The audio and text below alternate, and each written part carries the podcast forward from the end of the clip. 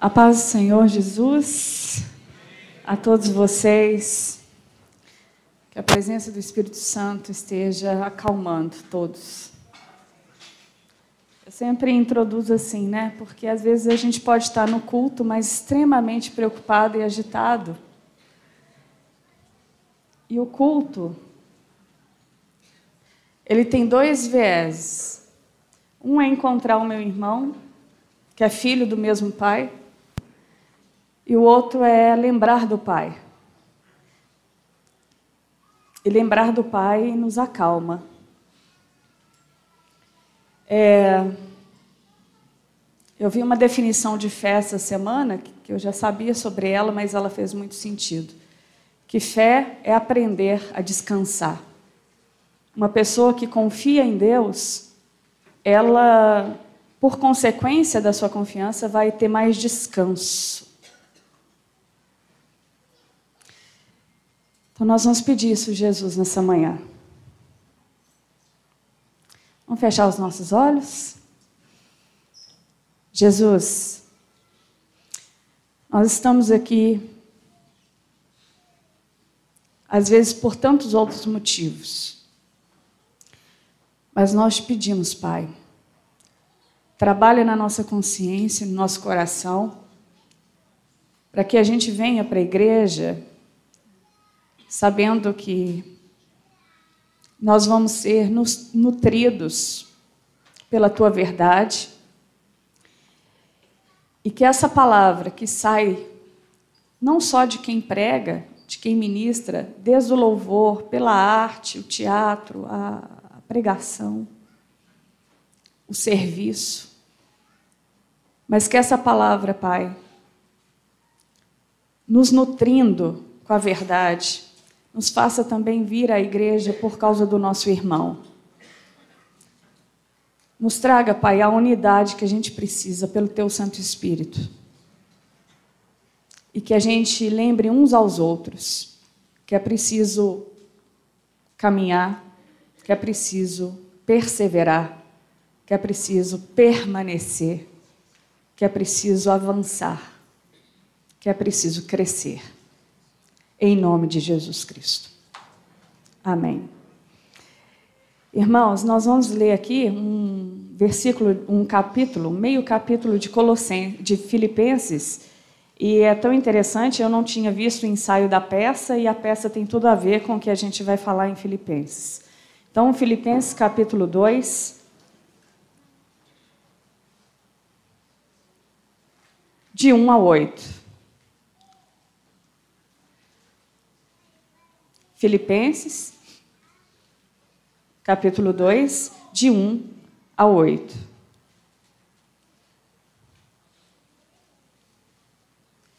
Se há, pois, alguma exortação em Cristo, alguma consolação de amor e alguma comunhão do Espírito, se há entranhados afetos e misericórdia, completai a minha alegria, de modo que penseis a mesma coisa Tenhais o mesmo amor, sejais unidos de alma, tendo o mesmo sentimento. Nada façais por partidarismo ou vanglória, mas por humildade, considerando cada um superior a si mesmo. Não tenha cada um em vista o que é propriamente seu, senão também cada qual é dos outros. Tende em vós o mesmo sentimento que também houve em Cristo Jesus, pois ele, subsistindo de forma em forma de Deus, não julgou-se com usurpação de ser igual a Deus. Antes, a si mesmo se esvaziou, assumindo a forma de servo, tornando-se semelhante aos homens e reconhecido na figura humana. Ele a si mesmo humilhou tornando-se obediente até a morte de cruz. É, Filipenses é uma carta, gente, que surge de uma missão paulina. É uma das missões que mais chama, me chama atenção, dentro das segundas, da segunda viagem missionária de Paulo. É, Paulo tinha projetos muito interessantes de missão, estratégias, é, planejamentos. Algumas dessas estratégias e planos o Espírito Santo impediu. É tão interessante. É, o Espírito Santo não deixou acontecer. E em alguns momentos o Espírito Santo dá novas rotas para Paulo. E dentre elas é a, a região que hoje é a Grécia, é a Macedônia. E a comunidade de Filipenses nasce com a visão de um homem, de um homem que no sonho, na visão de Paulo, pede socorro. E Paulo vê esse homem dizendo: passe a Macedônia e nos ajude. E a partir desse clamor, Paulo direciona, uh, abre mão do seu planejamento de ir para uma direção e vai na direção da Macedônia. É a primeira igreja europeia na região da Europa a ser fundada por Paulo. E Paulo vai encontrar um grupo de mulheres que saía para orar. Elas eram, de certa forma, inspiradas pelo judaísmo, não eram necessariamente judias, mas aprendiam com a religião judaica a questão da oração. E elas saíam para orar. E Paulo encontra e conhece uma mulher chamada Lídia, que era comerciante, vendedora de tecidos caros, de púrpura, e Lídia começa ali uma, um GC na casa dela, um, um grupo de discipulado, de estudo na sua casa, e ali nasce a igreja a primeira igreja da Macedônia. É, essa igreja, quando Paulo escreve, ele não está presente, ele manda a carta, né? ele está numa das suas. Uh, vivendo as suas perseguições de prisão em outras regiões, e ele escreve a carta aos Filipenses. E a partir, do, principalmente do capítulo 2, a gente vê a constante preocupação de Paulo. Paulo, assim como em Coríntios, a gente viu durante o percurso aqui na igreja, quase um ano, a gente viu a preocupação de Paulo com a unidade entre os irmãos. É, de saber que vir à igreja não é vir, cultuar a Deus de forma individual. É, para que Deus resolva os meus problemas e eu vou lá e conto para Deus o que anda se passando e a gente faz uma conexão direta, eu canto alguns hinos especiais para ele e vou embora é, isso não é igreja, isso não é culto. O culto que é individualista, ele, na verdade, já deixou de ser culto há muito tempo. Porque o culto e a comunidade, primariamente, é onde eu encontro os filhos de Deus que estão em processo de libertação, estão em processo de entendimento da verdade, e eu me fortaleço na caminhada junto com eles e, em comunhão, trocando as nossas caminhadas, compartilhando as nossas vivências, a gente vai prosseguindo diante do conhecimento de Deus e da transformação que o Espírito Santo vai operando em nós. Então, quem vem à igreja simplesmente para ser autoatendido, como se fosse uma máquina de banco em que você lá digita sozinho que você precisa ser servido, é um autosservice, você não entendeu ainda o que é culto e o que é igreja. E nada melhor do que as cartas de Paulo para você entender isso. Então, não se contente com pregações somente. Chega em casa durante a semana, leia as cartas, leia o texto bíblico para aquilo se tornar verdade dentro do seu coração e mudar a sua concepção do que é ser igreja e do que é cultuar. E Paulo está aqui na comunidade filipense preocupado com a unidade, a unidade entre os irmãos. É, assim como em Coríntios, as pessoas entraram na comunidade cheia de bagagens culturais. É, elas levam consigo as suas malas, né? com um monte de coisa dentro. Valores, percepção de mundo, jeito de ser, todos os egoísmos, egocentrismos, soberbas, está tudo dentro da mala. E as pessoas vão entrar numa comunidade para comungar da verdade de Deus a partir das suas vivências. Só que tem vivências, que tem coisas dentro dessa mala que precisa de libertação, que precisa de transformação. Por isso que a gente chama a igreja de unidade na diversidade, porque a gente aqui não é uma comunidade de gente uniforme. Se um dia você encontrar uma igreja uniforme, que todo mundo fala igual, veste igual, pensa necessariamente sobre o mundo de forma igual, saia correndo, porque você acabou de entrar numa seita religiosa. A seita religiosa, as seitas, elas uniformizam, de certa forma, o que antigamente, quando eu era crente na minha cidade, é, por ser uma das únicas crentes assim do, do meu bairro, o pessoal falava que fizeram lavagem cerebral em mim, né? Porque essa é a percepção que as pessoas tinham de que foi formatado alguma coisa e eu não penso mais por mim mesmo. A seita trabalha sobre esse, essa concepção. Ela uniformiza e tira a beleza e a possibilidade da pluralidade entre nós. Só que a igreja ela não pode ser só plural o tempo todo e diverso o tempo todo. Se ela não gerar na diversidade dela, cada um tem uma percepção da vida, uma maturidade, tem uma concepção política. A igreja não uniformiza concepção política.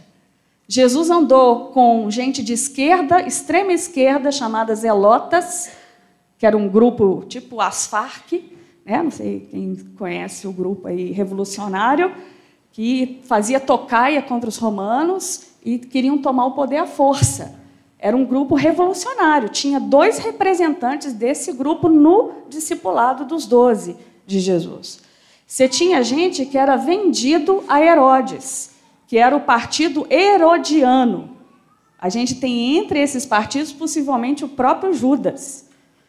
Então, dentro da concepção que o próprio Jesus lidava com doze, tinha uma pluralidade, percepções diferentes sobre a realidade. Mas a beleza da comunidade é justamente o poder que o Espírito Santo opera fazendo dessa diversidade toda, dessa pluralidade, uma unidade. E essa unidade só é possível pelo poder, mas é poder mesmo, viu, gente? E haja poder. Porque se não for pelo poder de Deus, nenhuma comunidade que tenha diversidade pode se tornar uma. Então, Paulo lida com comunidades que são diversas, tem grego, romano, judeu, concepções diferentes de cultura, tudo vivenciando uma vida em comunhão e unidade em torno de Jesus Cristo. Isso é poder de Deus, gente. O Pipe tem falado isso aqui de vez em quando, de que a gente não é um clube social. Que clube social, ele só aceita pessoas com afinidades. Se você não se uniformizar para entrar no clube social, você é expulso, porque você é diferente daquele grupo. Então, igreja não é clube social. Igreja é uma reunião de pessoas tão diversas que estão unidas pelo poder atuante do Espírito Santo em torno da pessoa de Jesus Cristo. E Jesus tem que mediar esse negócio o tempo todo, gente, porque senão dá racha da briga, da confusão, de tão diferente que a gente é. Né? Só que essa diferença, um dia, pela transformação que está ocorrendo em nós operante, cada um no seu tempo e na sua fase, um dia a gente vai chegar bem tratado, bem transformado, e essas diversidades não vão ser motivos mais para nenhuma dissidência entre nós.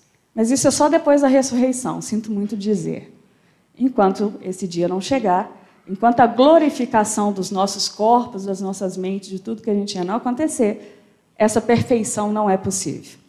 Então a gente vai lidando aqui mesmo com aquilo que Jesus chamou de igreja. Então, dentro desse contexto da diversidade, Paulo tem uma preocupação. E o tempo todo nas cartas ele inicia dizendo: olha, cuidado com a unidade de vocês, cuidado com a percepção que vocês têm um dos outros. A gente precisa permanecer unido. A gente precisa caminhar junto, a gente precisa ter vivência e comunhão uns com os outros. E aí, gente, esse contexto da cidade filipense, a cidade filipense era uma mini Roma. Ela copiava até os prédios de Roma de forma em miniatura, em menor escala. E era uma cidade que transitava muitos militares de Roma que tiveram grandes honras nas guerras de Roma.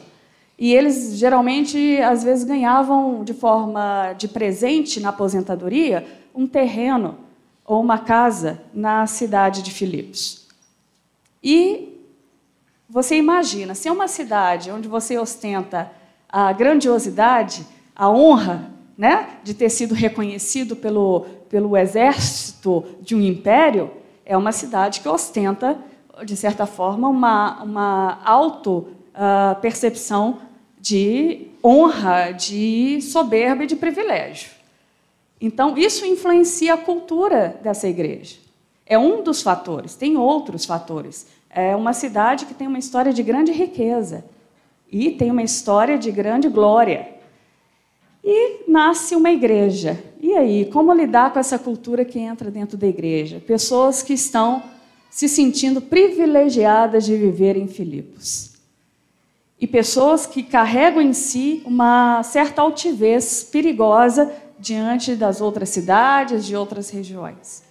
E aí Paulo captura esse perigo cultural, que não é só uma questão cultural, né, gente? Porque soberba, se sentir privilegiado, se sentir acima dos outros, não é uma questão cultural, é uma questão interna, humana e que a gente a transforma em sistema cultural.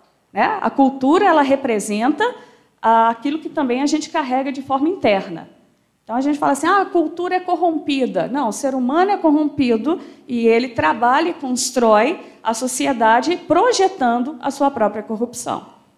Né? Então Paulo começa a dizer aqui se tem alguma exortação, algum ensino de consolo.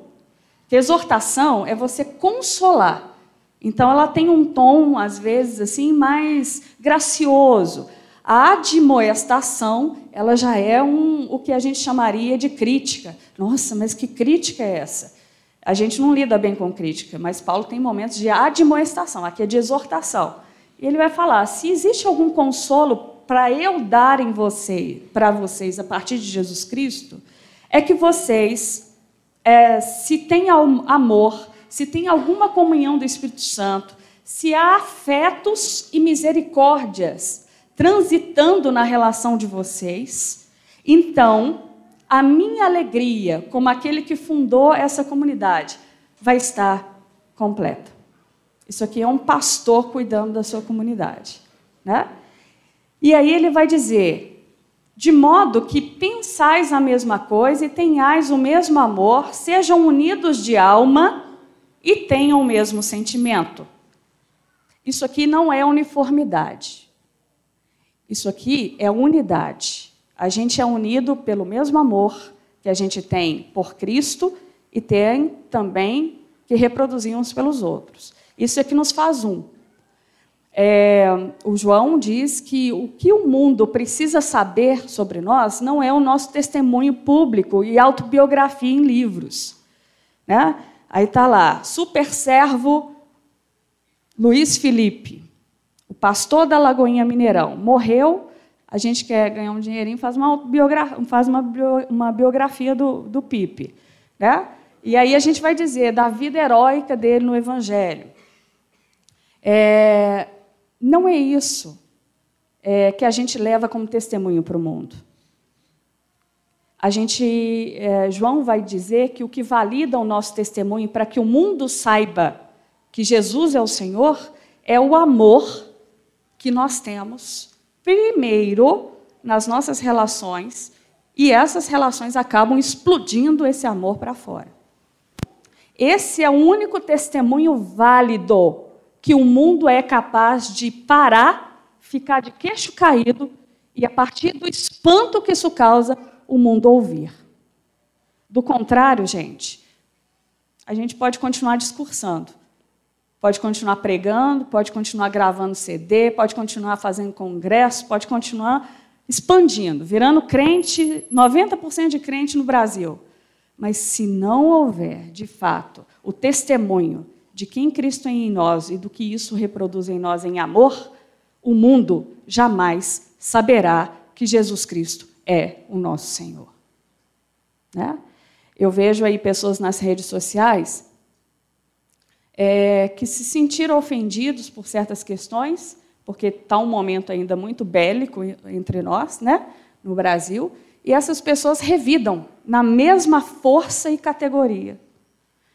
Eu fico assim, gente, será quanto tempo que não leu o Sermão do Monte, pelo amor de Deus? Ou quanto tempo não ouvem a pregação do Sermão do Monte? Porque leitura bíblica é ainda um desafio para nós. Gente, Jesus falou que era para a gente abençoar os nossos inimigos, aqueles que nos perseguem. Não é para revidar em argumentos, mas a gente se sente no direito de, na mesma altura e categoria, revidar porque somos perseguidos. E aí isso me dá vergonha, porque aonde, principalmente aonde eu trabalho e atuo, me dificulta o testemunho do evangelho por causa do testemunho bélico que os meus irmãos têm contra os seus inimigos. Se é inimigo, gente, é dito que ele quer te destruir mesmo, que ele quer desfazer daquilo que você tem como imagem. Mas ele não é primeiramente seu inimigo, é inimigo de Cristo. Né? E por isso, Cristo vai dizer: olha, ele é meu inimigo. E por isso eu digo para você: ore e abençoe a quinta geração dele. Se Cristo é o que está sendo perseguido porque nós passamos a imagem de Cristo, o próprio Cristo nos dá autoridade, se tem alguma autoridade, é essa, de abençoar quem te persegue. Só que eu não sei o que está acontecendo com a gente. Parece que a gente é, a gente já tem uma, uma questão de esquecer a verdade todos os dias. Por isso que a gente precisa estar na igreja, por isso que a gente precisa revitalizar, porque a gente esquece. Mas o esquecimento está muito crônico. E aí, o Paulo começa a dizer aqui, gente, então, olha, se há amor, se há comunhão, se há afeto, se há misericórdia, então eu estou em descanso por vocês. E tenham os mesmos sentimentos, mantenham o mesmo sentimento sem partidarismo, sem fazer guetos, sem ser o dono da verdade, porque quando a gente se torna o dono da verdade diante do outro, a gente se separa do outro por achar que tem um pouco mais de informação, ou um pouco mais de espiritualidade, ou um pouco mais de santidade, um pouco mais de vida com Deus em relação ao outro. E aí a gente começa a fazer exclusão dentro da própria comunidade. Então, Paulo, olha, sem partidarismo. E mas relacionem sem vanglória, sem. É, se você fizer algo nobre e algo muito vantajoso, algo muito bom, é, se você tiver uma boa teologia sobre a queda, sobre o pecado, porque a gente precisa de teologia para nos enxergar no negócio aí. Se você tiver uma concepção do quão pecador inveterado você é, e o quanto que você carece das misericórdias de Deus para estar tá sobrevivendo hoje, qualquer coisa boa que você consiga fazer em nome de Deus, a serviço de Deus, você não vai ter a coragem de tomar a glória para você. Porque você sabe o canguiço que você é. Você sabe o desespero que é você sem Deus. E que se Deus se retirar de você, a sua misericórdia, você está falido em qualquer capacidade de fazer o bem ou alguma coisa boa. E aí Paulo fala: não se vangloriem, porque se você vangloria, é porque você não sabe de fato qual que é a estrutura que você está alocado. De extrema dependência da graça de Deus para estar vivendo hoje. Se a vida renovou hoje, se você respirou hoje, se você levantou, é porque Deus possibilitou tal realidade para você. Só que a gente esquece, a gente acha que tudo é obrigação. Viver é obrigação de Deus manter a vida. A gente acha que tudo é natural e normaliza no natural a forma de não perceber a dádiva, de não perceber a graça sustentadora. E aí, Paulo vai dizer: então, relacionem com humildade. Humildade é diferente de falsa modéstia. Tem muita gente que é falsa na modéstia. Ele aparenta humildade, mas Deus está vendo que no seu coração, oportunamente, ele busca a glória. Mas ele aprendeu a camuflar que ele é humilde. É, é triste a falsa modéstia, porque ela nos engana. Né? É, às vezes a pessoa vai receber um elogio, é, ela está sendo reconhecida, e você, não, não sou eu, não sei nananã, aquilo pode estar cheio de falsa modéstia. Ou pode ser de fato um ato de humildade, mas só Deus consegue medir o que é falsa modéstia, o que é humildade. Mas tem uma questão na humildade. A verdadeira, o que é humildade, ela testifica a verdade. A humildade é uma característica da verdade e é uma característica do amor. Então, só quem ama aprende a ser humilde. Carrega a capacidade de humildade. Por quê? Segundo Coríntios 13, lá em Coríntios 13, o amor é doador. Ele abre mão de si. Humildade é você não reter para si a própria glória. Reconhecer que ela advém de outras coisas, de outros processos, porque você ama. E amando, você abre-se. Você é vulnerável. Você não toma para si o próprio conceito que você tem para você, você desconfia. Você desconfia de você quase o tempo todo. Porque você sabe que você não consegue permanecer sobre a sua própria verdade. Né? Então, a pessoa humilde é aquela que está abrindo mão de si no processo para perceber os processos de que tem outras pessoas cooperando para que você seja esse cara tão legal. Que você não conseguiu fazer isso tão sozinho. Que Jesus está te amparando dia e noite para que você consiga ser essa pessoa tão fenomenal. Mas que se ele não tivesse andando com você, não ia ser assim, não. Então a humildade reconhece aonde é a fonte das coisas que não está em você. É contrário do orgulhoso. O orgulhoso tem certeza de que tudo que ele é capaz de fazer está nele mesmo. Provém da sua capacidade maravilhosa de expressar o que ele pode. Esse é orgulhoso, a humildade é o contrário disso. Né? Então, Paulo vai dizer que ninguém considere cada um, que a gente passe a considerar cada um superior a si mesmo. Gente, se a gente seguisse essa orientação de olhar para o outro falar assim: ele é superior a mim. Acabava as facções, as guerras, o desrespeito entre nós, as desconfianças, tudo. Porque eu considero a vida e a história do outro como obra de Deus também. Deus está presente na história do outro. E isso é suficiente para que eu reconheça que o outro é maior do que eu. Isso aqui é uma segurança para o seu orgulho. Paulo, Paulo sabe a nossa capacidade de orgulho, gente. Então ele dá um, mecanismo. Ele fala assim: quer deixar o orgulho de lado? Então, olhe para o outro e considere o outro maior do que você. Isso aqui é tão difícil.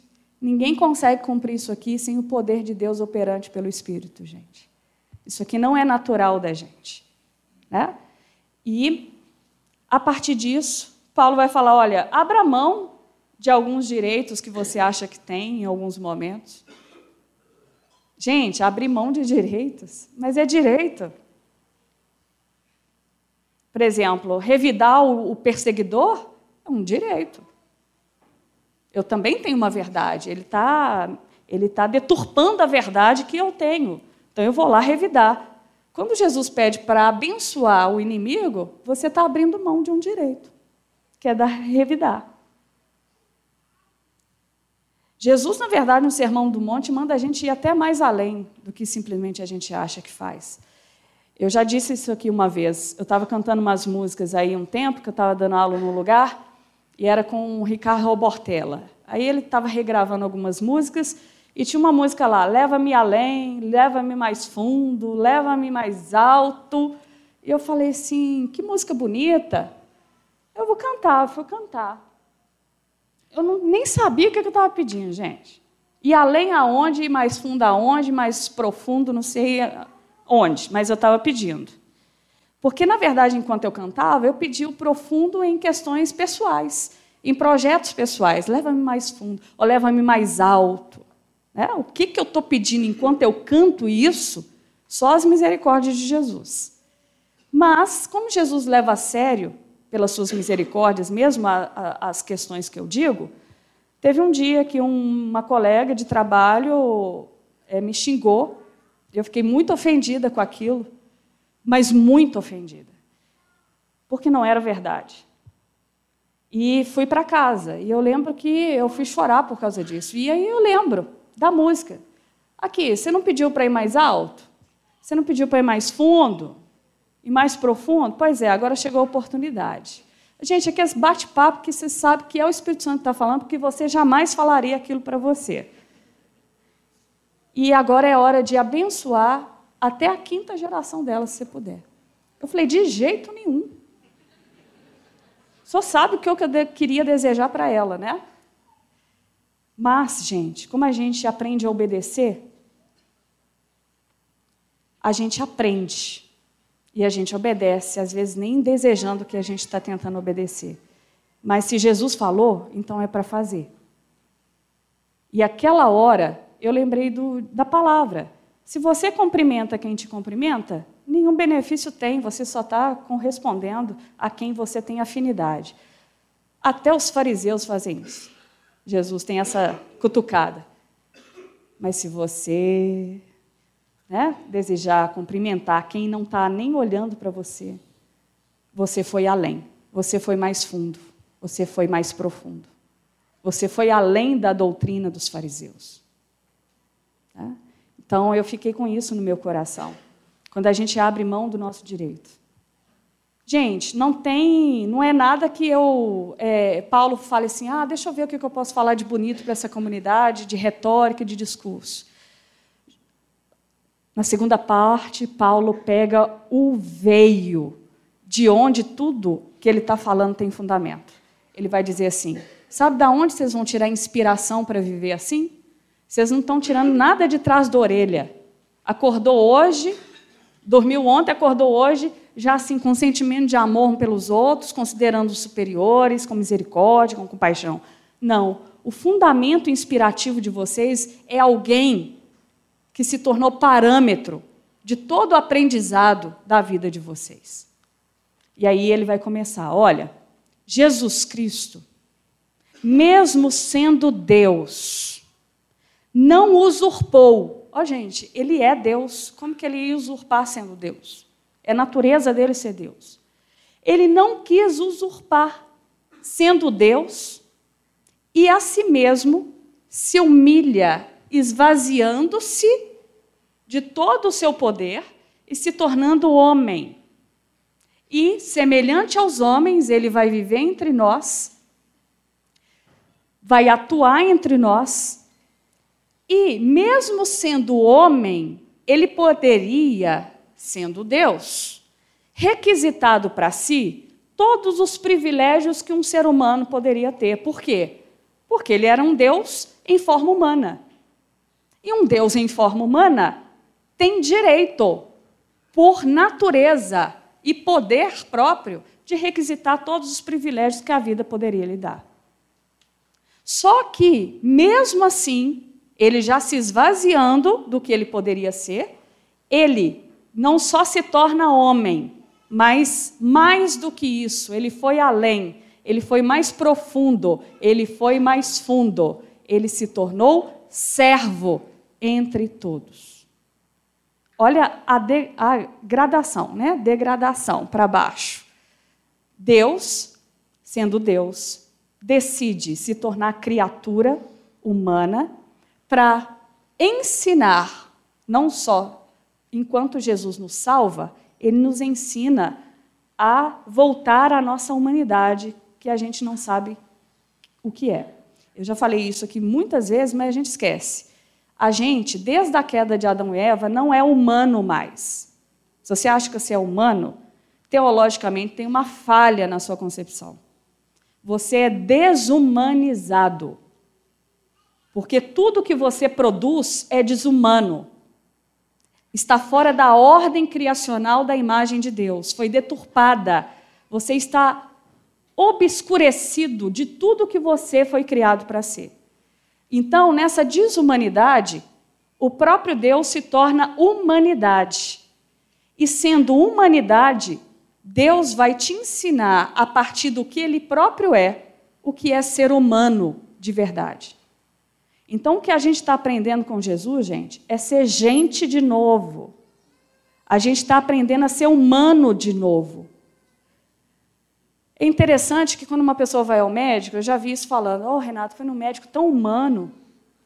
Aí eu falo assim: não, me explica o que é isso. Porque a gente acha que ser humano é ter braço, perna, olho, né? algo estético. Aí ela fala assim: não, ele foi tão compassivo, foi tão atencioso, foi tão gente. Por quê? O que é ser humano? Quando a gente vai ver, gente, tudo que Jesus foi, compassivo, misericordioso, consolador, amparador, amoroso, bondoso, tudo isso é característica também do humano. E quando a gente encontra gente que pelo menos tenham traços dessas características, a gente fala assim: não, que pessoa humana que eu encontrei hoje. Parece até anjo, porque a gente fica confuso. Porque se a gente encontra alguém muito humano, a gente acha que é anjo. Porque não pode ser gente. Porque o que eu conheço de gente é gente desumanizada.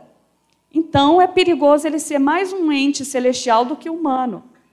De tanto que a gente tem a concepção de que a nossa humanidade ela é desumana. E aí Jesus desce, se faz homem e se faz padrão de humanidade. Se você quer aprender a ser gente e a ser humano de verdade, você vai ter que aprender com Cristo a partir de como ele foi. Então, quando a gente canta aqui, quero ser igual a Jesus, quero ser como tu, eu tenho que saber o que eu estou pedindo. Porque ele vai te ensinar a ser gente. Ele vai te ensinar, ele vai te libertar do seu egoísmo, da sua soberba, da sua vanglória, da sua capacidade de causar guerra, dissensões, brigas, confusão, infidelidade, destruição na vida do outro, na história do outro. Tudo isso ele vai ter que te reconfigurar. E aí eu já brinquei com os meninos na academia da Bíblia aqui, que um dos cultos que talvez todas sete sexta-feiras que a gente pudesse fazer seriam cultos de libertação de mim mesmo. Né? Mas eu não sei se encher, gente. Porque esse negócio é arriscado, é perigoso ter pouca gente. Né? Libertação do meu egoísmo, libertação da minha avareza. É, porque isso é o que Deus chama de libertação. A gente chama de libertação outras coisas. Se a gente não for liberto dessa capacidade desumana, você não vai ser igual a Jesus, você não vai parecer como Jesus. Não adianta cantar que quer ser como Jesus. A gente fala que ele é lindo, que ele é maravilhoso, mas você não vai conseguir se não aprender com ele a ser gente como ele foi. E aí, mesmo ele sendo gente, ele poderia ter requisitado os privilégios necessários a um humano poderoso, ele abriu mão e foi mais fundo e se tornou servo. E a glória dele Gente, precisa verem um contraste. A glória dele está na cruz. Não está nos montes da fama, da projeção, do conhecimento mundial. A glória que Jesus escolheu para si, escolheu na vergonha da cruz. Gente, a gente está perdido, porque o parâmetro, o modelo, é contrário ao que a gente, como sociedade, como ser humano, gostaria de ter. Por isso que Jesus é tão controverso. Por isso que Jesus entra nas entranhas do poder e desfaz o poder dos homens, porque o que ele carrega é contrário ao que nós temos de poder. Ele carrega a humildade como o veículo da verdade. Os poderosos não. Eles discursam sobre a verdade porque têm o poder. Jesus não, ele fala sobre a verdade porque é humilde. É tudo contraditório. E se você não achar esse Jesus pelas Escrituras, você vai achar um Jesus que, na verdade, vai afagar o seu ego, vai fazer carinho no seu ego para que você permaneça na mesma estupidez desumanizada que nós, desde Adão e Eva, Eva herdamos. Então, para a gente finalizar, tem uma cena que ela é clássica disso. É Pedro, eu já acho que eu já contei isso aqui para vocês. Pedro sentou para ter os pés lavados. É o lava-pés, lá em João 13. E aí Jesus manda os discípulos sentarem, né? O Pedrão está lá naquela cena. Jesus tira o seu avental, de certa forma é a roupa que ele está por cima,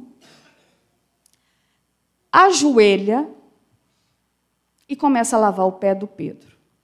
Gente, para o romanismo, os romanos, aquilo ali é uma função do escravo, que quando você chega, você é tão ser humano privilegiado que ele chega e lava os seus pés para que você entre na casa né, de forma digna.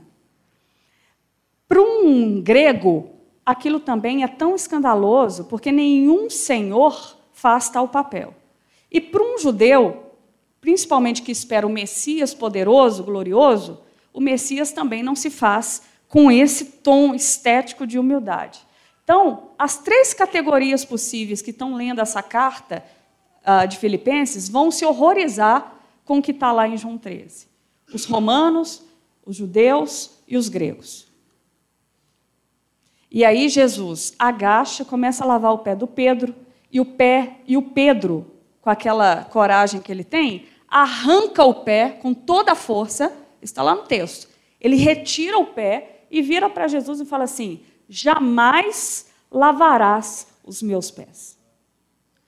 Aí Jesus olha para o Pedro com muita misericórdia, porque Deus nos suporta em misericórdia. E aí Jesus olha para o Pedro o que, que Pedro está fazendo, gente? É a arrogância de Adão e Eva dentro de mim, que quis ser Deus independente de Deus.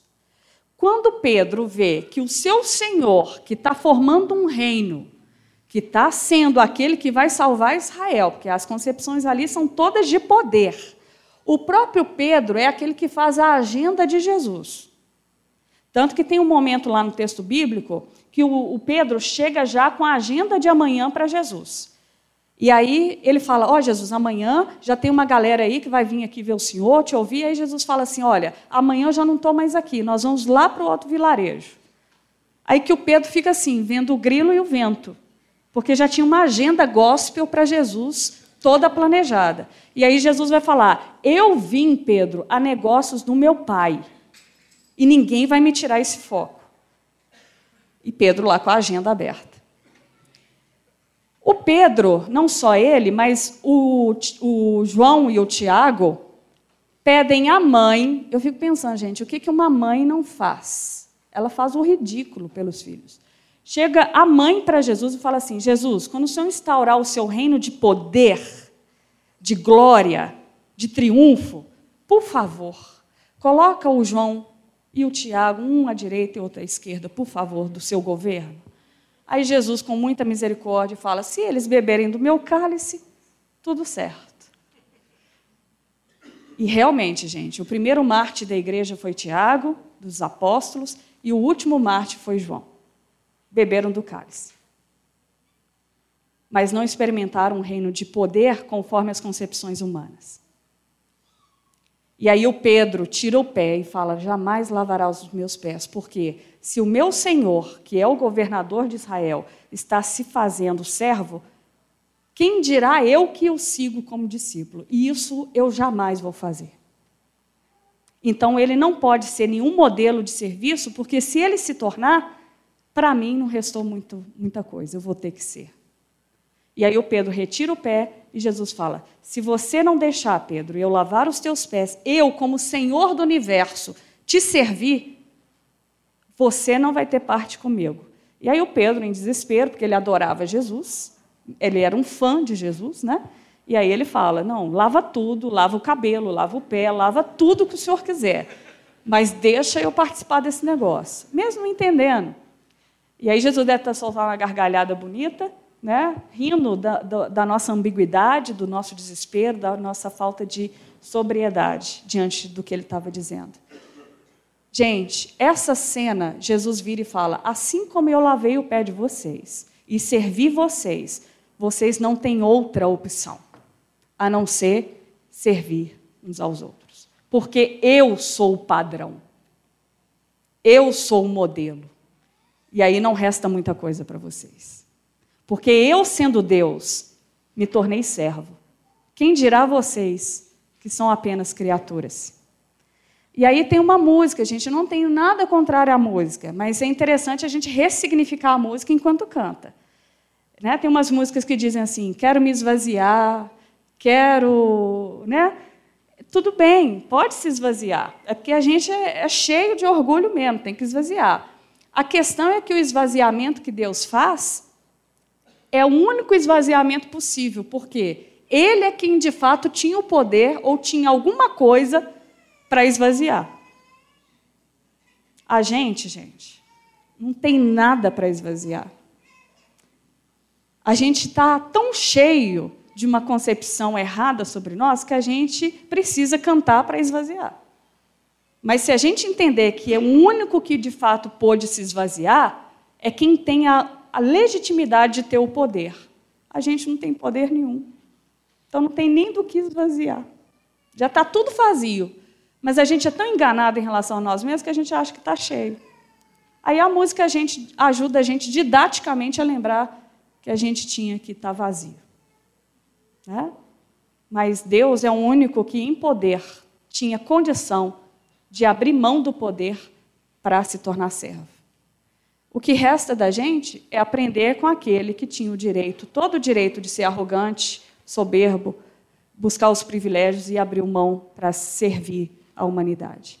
Então você não vai ter muita escolha nessa vida, não. Se você é um verdadeiro seguidor de Jesus Cristo, você vai ter que aprender de verdade com Ele como é ser gente, como é ser discípulo, o que é seguir a Jesus. Seguir a Jesus é caminhar com Jesus. Não é acreditar em Jesus, achar legal, é andar com Ele. E andando com Ele, você vai aprender na vivência a ser como Ele. E ser como Ele é ser gente de novo, humano, coisa que a gente não é ainda. Parece estranho, porque todo mundo almeja ser espiritual. Ai, que irmã espiritual. Nossa, que irmã ungida. Né? A gente eleva o outro assim, ó, no status lá em cima de santidade. O maior elogio que você possa fazer por alguém a partir do Evangelho é: que humanidade, que ser humano eu encontrei hoje. Porque eles se parecem com Jesus que me ensinou a ser humano. E aí a gente vai descobrir, gente, que ser humano diante do Evangelho é ser espiritual. Ser gente é ser tão espiritual quanto qualquer outra coisa que você imaginou. Ser humilde é ser espiritual. Ser amoroso é ser espiritual. Se você quer ser o espiritual, aquele, ame mais. Peça a Deus humildade. Peça a Deus misericórdia no seu coração. Quando os anjos passarem perto de você, vai falar assim: que mulher espiritual. Porque nós somos ensinados com concepções de poder para ser espiritual, e não de esvaziamento, e não de serviço. Quanto mais alto alguém está num posto eclesiástico, mais espiritual ele é. Gente, se essa pessoa não amar, ela pode ter um milhão de seguidores e fãs evangélicos ela não é espiritual. Ela é um ícone, é uma pessoa que fez uma imagem e está reproduzindo pela capacidade talentosa que ela tem e se tornou famosa. Mas de Jesus, possivelmente, tem muito pouca coisa. Então, cuidado com as aparências das coisas. Jesus nos ensina a buscar a essência delas. E, e buscar a essência é baixar a bola um pouco, é descansar mais, é apaziguar o coração, é aprender com Ele. Que a gente possa chegar em casa. aqui eu não vou orar hoje, não. Rebelde. Vocês vão chegar em casa, sei lá, pelo caminho. Ah, Jesus me ensina a ser espiritual. Ou seja, me ensina a ser gente de novo. Que o Senhor encontre em mim a sua humanidade, Jesus. É sinal da tua salvação em mim. Amém? Vamos para a ceia. Pipe, você faz?